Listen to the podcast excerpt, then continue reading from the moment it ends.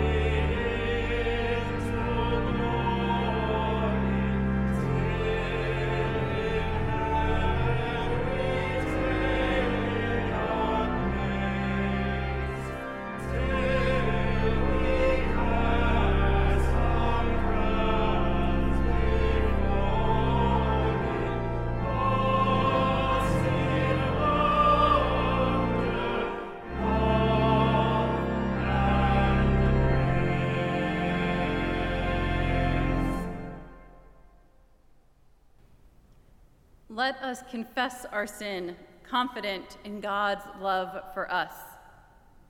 Eternal God, your love for us is relentless. It knows no beginning and no end. We cannot earn it. You do not give it to us because of some intrinsic merit, nor is it conditional. Your love is a free gift. So why do we fail to live as though this were true? We harbor grudges rather than forgive. We hold our resources rather than share. We descend into anxiety rather than trust in your good providence. Forgive us, we pray, and remind us always of your enduring, relentless love. These prayers we offer through our Lord Jesus Christ. Amen. As your friend in Christ, I remind you that you have been restored to the grace of God and can believe the promise of the gospel. In Jesus Christ, we are forgiven. Our first scripture reading comes from the 23rd Psalm.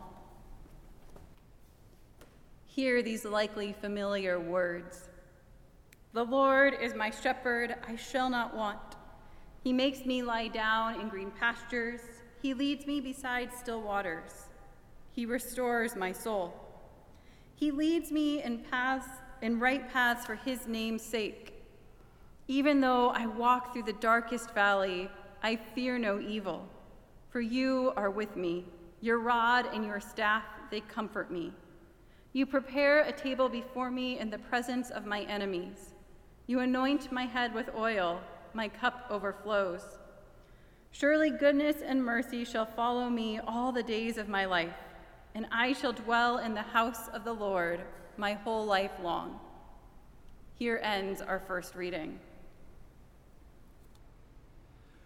Our gospel lesson is taken from the sixth chapter of Mark's gospel narrative.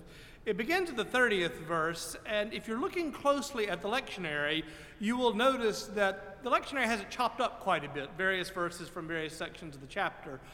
Uh, the gospel writer Mark really does not intend for us to do that. When Mark puts stories together, Mark intends them to be read together.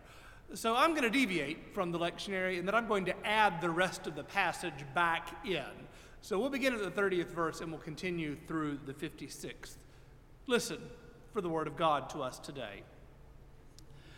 The apostles gathered around Jesus and told him all that they had done and taught. He said to them, Come away to a deserted place, all by yourselves, and rest a while. For many were coming and going, and they have had no leisure even to eat. And they went away in the boat to a deserted place by themselves. Now many saw them going and recognized them, and they hurried there on foot from all the towns uh, and arrived ahead of them. As he went ashore, he saw a great crowd. And he had compassion for them because they were like sheep without a shepherd. And he began to teach them many things. When it grew late, his disciples came to him and said, This is a deserted place. The hour is now very late. Send them away so that they may go into the neighboring villages and surrounding country and buy something for themselves to eat. But he answered them, You give them something to eat. They said to him, Are we to go and buy 200 denarii worth of bread and give it to them to eat? And he said to them, How many loaves have you? Go and see. When they went and found out, they said, Five and two fish. And then he ordered them to get all of the people to sit down in groups on the green grass. So they sat down in groups of hundreds and fifties. Taking the two loaves, five loaves, and the two fish, he looked up to heaven and blessed and broke the loaves and gave them to his disciples to set before the people, and he divided the two fish among them all. And all ate and were filled. And they took up twelve baskets full of broken pieces, and of the fish, those who had eaten the fit loaves numbered 5,000 men. Immediately, he made his disciples get into the boat and go ahead to the other side to Bethsaida while he dismissed the crowd. After saying farewell to them, he went up to the mountain to pray. When evening came, the boat was out on the sea, and he was alone on the land. When he saw they were straining at the oars against an adverse wind, he came towards them early in the morning, walking on the sea. He intended to pass them by. But when they saw him walking on the sea, they thought it was a ghost and cried out, for all who saw him were terrified. But immediately he spoke to them and said, Take heart, it is I, do not be afraid.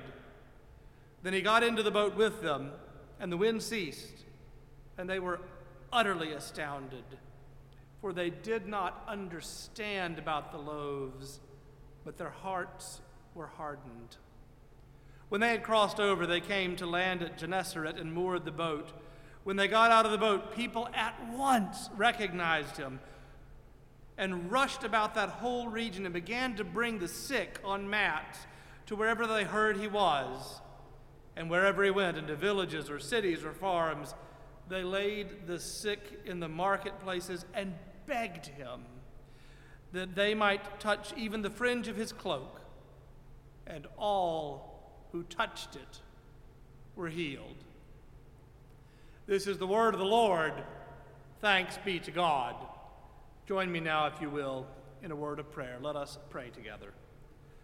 Almighty, eternal God, grant now that the words of my mouth and the meditations of all of our hearts may be acceptable, even pleasing in your sight, O Lord, our strength and our Redeemer. Amen.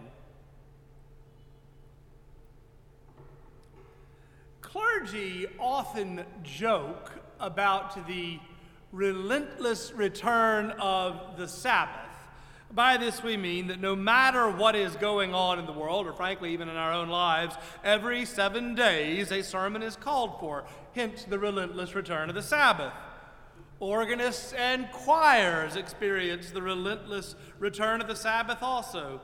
Come to think of it, so do our ushers and our deacons, etc. It takes a lot of people to make this place work, and the Sabbath does roll around every seven days.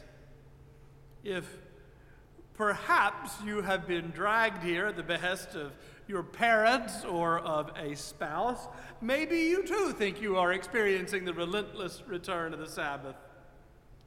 Once I was waiting to process into the sanctuary of the church I was serving for the convocation of one of our denominational seminaries, and the president of the seminary and one of the trustees were joking about the trustee's impending retirement. No more relentless return of the Sabbath, the president said. No, the trustee said. But then, with a twinkle in his eye, he said, But it really, really, it has been a joy. To which the president replied, Relentless joy? In truth, the return of the Sabbath was, for me, during our long winter, one of the ways that I stayed grounded in time as I wrote to you. the quality of relentlessness is sometimes a virtue. It denotes reliability, things on which we may come to count. Uh, the quality of relentlessness can also be a bane. We have learned perhaps unwanted lessons on patience in the face of this relentless virus this year. And there are other relentless forces gun violence in our city, for one, climate change, for another, racism, for yet another. We seem at times to be in a relentless sea of partisanship, a condition that most Americans bemoan, and yet it seems nonetheless to be practically permanent, relentless if you will. There are so many things that come at us so quickly, so unrelentingly at times.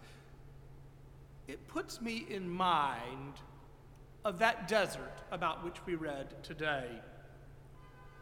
The word that we read as desert in today's scripture is the same word that we encounter elsewhere in Mark as wilderness. It's the same word in Greek. Now, you remember what the wilderness is from our study of, of the Bible. The wilderness denotes a place of fear, it's a place of temptation, of testing, to see whether we will settle for what we know to be wrong. Now, the wilderness, while it is a place denoting fear, is not so frightening when we can keep it at bay.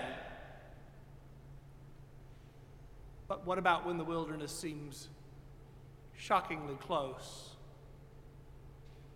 It's so easy to want to shrink away. And yet, when we see people in the wilderness, the call placed upon Christians is to be the body of Christ, and that call is relentless. Jesus seemed to know this. Having compassion for his disciples, he tried to pull them aside to a quiet place where they might at least have leisure to eat their supper. But the crowd followed the boats on foot until they landed. The demands on Jesus' people have always been relentless. Indeed, in Mark's gospel, the demands on Jesus are relentless throughout. Early on in the story, Jesus cautions those he heals and those from whom he casts out demons that they are to go and to tell no one of what he has done. And that begs the question why not? Surely this is good news. Surely he would want people to know. Scholars call this the messianic secret, and much has been made about it through the years. Uh, people wonder whether Jesus tried so hard to keep the lid on his ministry in the opening chapters of Mark for any number of reasons. It appears at times that Jesus might just as well be engaged in back alley dealings when it comes to the miracles in Mark's gospel narrative, because constantly he says to those whom he has healed, those with, from whom he has cast out demons, go and tell no one. Tell no one. If you were to read the entirety of Mark's gospel, as our T&T group did this last spring, you'll notice that no one ever obeys him when he tells them to go and tell no one. They run immediately and tell everyone. Now, it, it, could be nothing more than Jesus is aware that once the word gets out about his extraordinary power, there will never be a quiet moment again. Once folks get that He is the source of healing and wholeness, it seems that He will never have a moment to Himself again. The word gets out, it always does. When I was working, probably gracious, 20 years ago now in Indianapolis, I was working with the mission pastor at the Second Presbyterian Church there. And they had a food pantry in this marvelous church. They had set a schedule for food distribution, and there was a set list of products that would be provided to those who came to their food pantry. Once, though, I, began wondering about what happened to the folks that needed food in between our pantry days at the second church. After I wondered this out loud one day, my friend Ray, who was the mission pastor, replied, uh, Baron, there are places where folks can go, and I want you to know we support them. But we learned the hard way that if we didn't set boundaries, we would have a line stretching all the way down Meridian Street. Word always seems to get out. One does wonder with this whole say nothing, act casual approach that Jesus seems to take to the miracles in the early parts of Mark, whether perhaps he sees the handwriting on the wall, whether he knows what will happen if word gets out to the larger community of his acts of power. Perhaps this whole secret in Mark, this whole messianic secret, is Jesus doing nothing more than demonstrating to his disciples that it is okay from time to time to have some boundaries, to borrow from modern parlance. And today's lesson certainly does seem to show the consequences of Jesus' fame in the countryside. But I think it's so much more than that. God's people in every age have looked for comfort, for healing, and for wholeness in answer to the problems of the world, in answer to the pain of the world. That pain, those problems seem at times to be so relentless that it almost leaves one to wonder whether at times even Jesus wanted to push the pain away. A cursory glance at our story today does seem to bear out all the reasons we've heard, yet to keep tight boundaries around his time. But there's more to this story. Indeed, there's a great deal more. I'm fond of novelist Reynolds Price's observation that Mark's version of the gospel story is a passion narrative with an extended introduction. And what Price meant by that is that in Mark, almost half of the story is tied up with Jesus' entry into Jerusalem, with his arrest, his trial, his torture, and his execution. Almost half of the whole gospel story. And unlike in John's version of the gospel, where Jesus wanders freely in and out of Jerusalem over a period of three years, in Mark, that trip to Jerusalem is a single deadly event. Matthew and Luke aren't far from this, but nobody says it more succinctly than Mark. Mark's measure is by a, Mark's gospel is by a wide measure the briefest of all of the accounts of the gospel. It's just 16 short chapters. Mark is straightforward and to the point, which is why when he tells stories together, we know he means them to be together.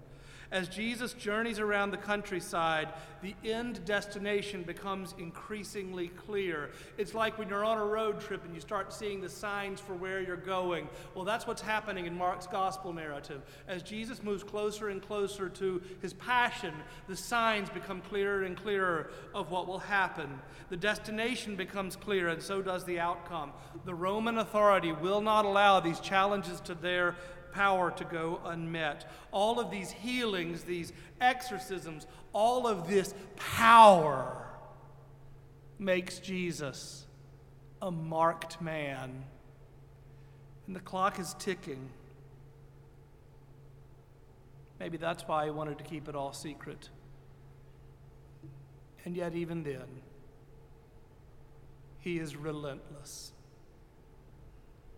His answer to the relentless seeking of people in pain for healing is relentless faithfulness to God's call on him. And that's what strikes me so much about Mark the relentless journey to Jerusalem. He never wavers, he never backs down, he just keeps plodding ahead toward what he knows is coming. And it leaves us with the question why? Why, knowing the suffering that awaited him, would he do all of that? And the answer to that question lies in knowing who God is. So often, the Old Testament is thought of as the story of our evolving understanding of who God is. And there is a certain amount of truth to that assessment. If one reads the various authors of the Hebrew Scriptures, starting with the oldest authors that we have and moving forward to those that are written more recently, one does see the evolution of various perspectives on God's nature and being. And sometimes those perspectives certainly show us the development of the people's thought. But a book can never tell us exhaustively all of what we want to know about God. And that's why I prefer to read the Bible not as our evolving understanding of God, but rather as the unfolding of a love story. The Bible is the unfolding of God's love story with us. It is, at its heart, a relentless romance. We know who God is by what God has done. And what has God done? But to make covenant and to keep covenant with God's people. God's favor, God's love for the people has never been an earned commodity. That's what makes it grace. And throughout the Old Testament, we read of God's grace for God's people. Now, certainly there are seasons where God does seem to have despaired of the people. God weeps at times over the consequences of the actions of the Israelites. But even amidst all the weeping, God never breaks covenant with them. Never does God abandon the people. God's romance of God's people is a relentless love story. And the thing is, if we know that story, if we learn it and make it part of ourselves, of our identity, of our faith foundation, then nothing Jesus does should come as a surprise to us. Jesus' actions shouldn't surprise us if we put them in the context of what God has done. It's perfectly clear why Jesus would undertake the long, hard, deadly journey to Jerusalem. And it also shows why Jesus gives in to the relentless needs of the people who are following him. But wait, there's more. Just before where we started reading the story today, Jesus' cousin, John the Baptist, was murdered. And what happens between where we started reading today and where we ended is hardly subtle. Jesus feeds 5,000 people, and then he walks on water to comfort his disciples. Without so much as a moment to mourn his cousin's death, Jesus is followed out into the desert, out into the wilderness by needy people, all of whom seem to want something from him. And in compassion, seeing them, as the Bible says, like sheep without a shepherd, knowing they are out in the middle of the desert. Jesus instructs his disciples to seat the people on the green grass so that he can feed them.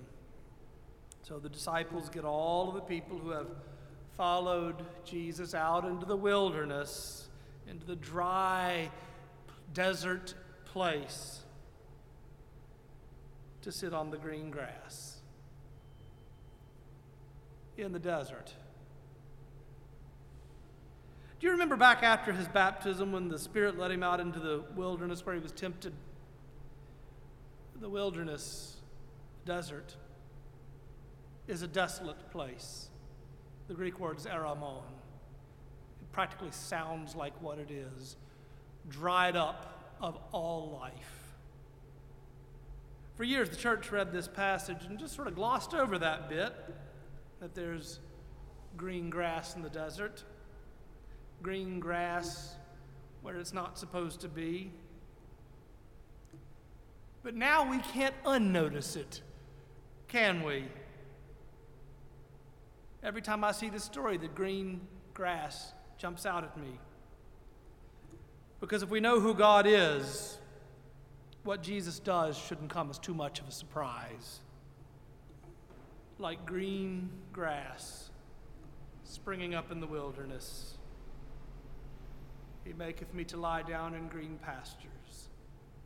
He leadeth me beside the still waters.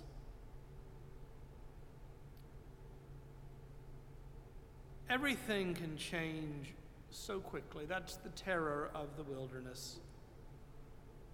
But it is also the good news of the gospel. Everything can change so quickly in the power of God. It must have seemed at times to those first disciples, those earliest followers of Jesus, like the demands of Him, indeed, the demands on all of them were relentless. Jesus does, after all, tell the disciples to feed the people. There's not really much subtlety of the message there, is it? Is there?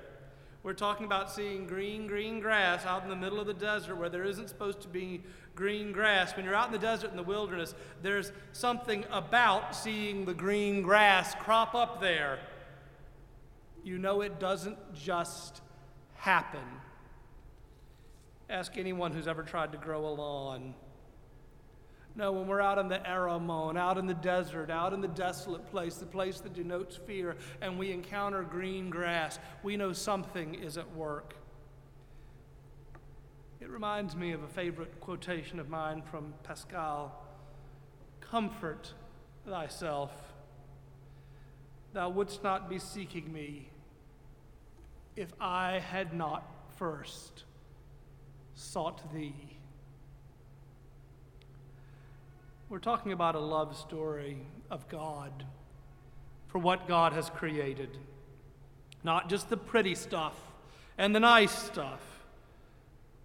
No, a love story that includes the needy, the difficult, all consuming, never ending, bad smelling, take all you've got and ask for more kind of creation.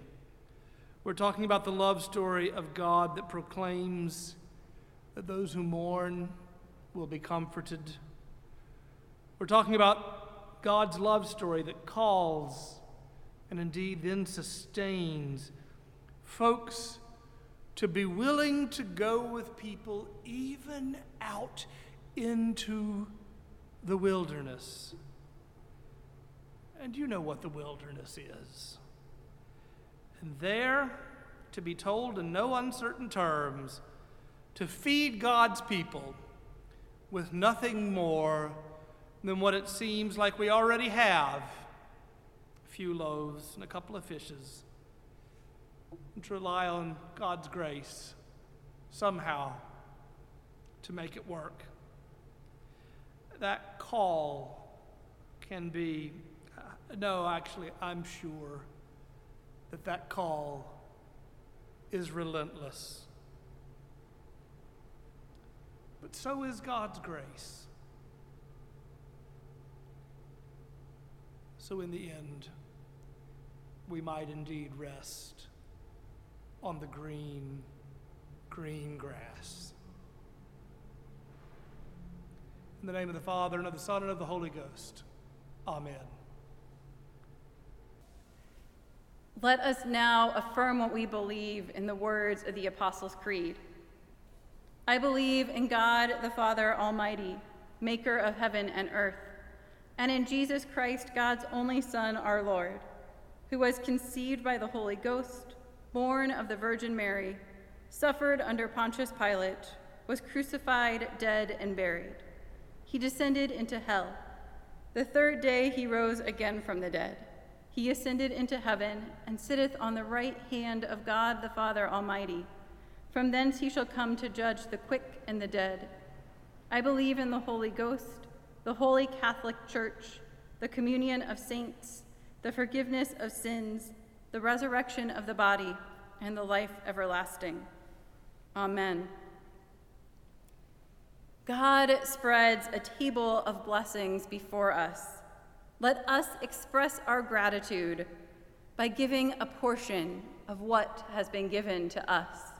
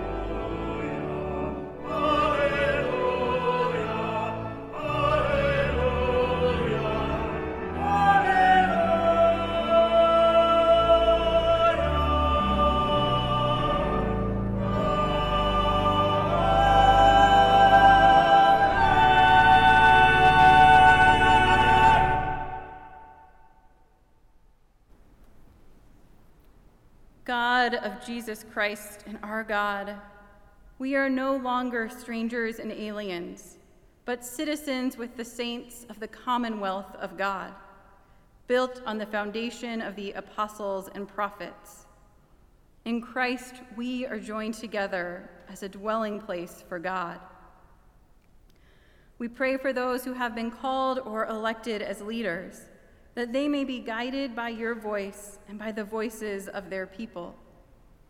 We pray for the pastors and teachers of the church, that they may faithfully tend and not scatter those entrusted to them. We pray for those who are poor and in need of assistance, and for ourselves that we may tenderly care for them. We pray for the victims of war, of gun violence, and of other forms of violence, that we may be good news for them both in word and in deed.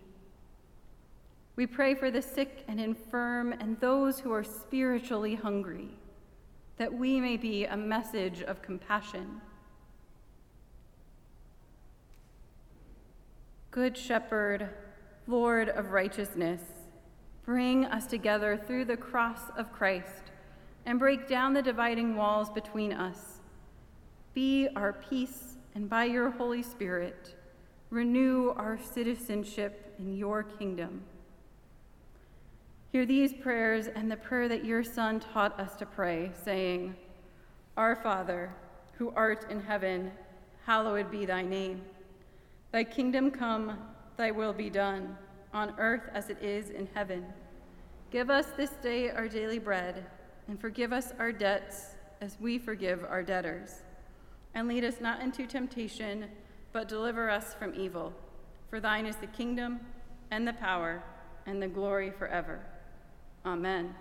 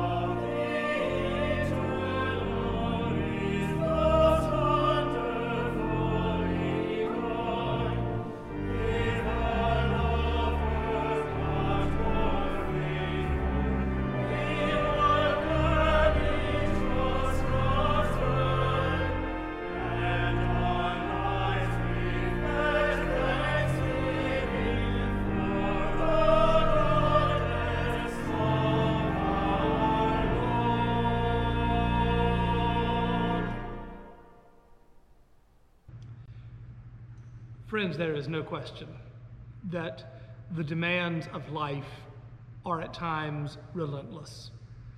Sometimes we joke on it, sometimes it really does push us to the edge. But in those moments, in every moment, the grace of God is always yet more relentless.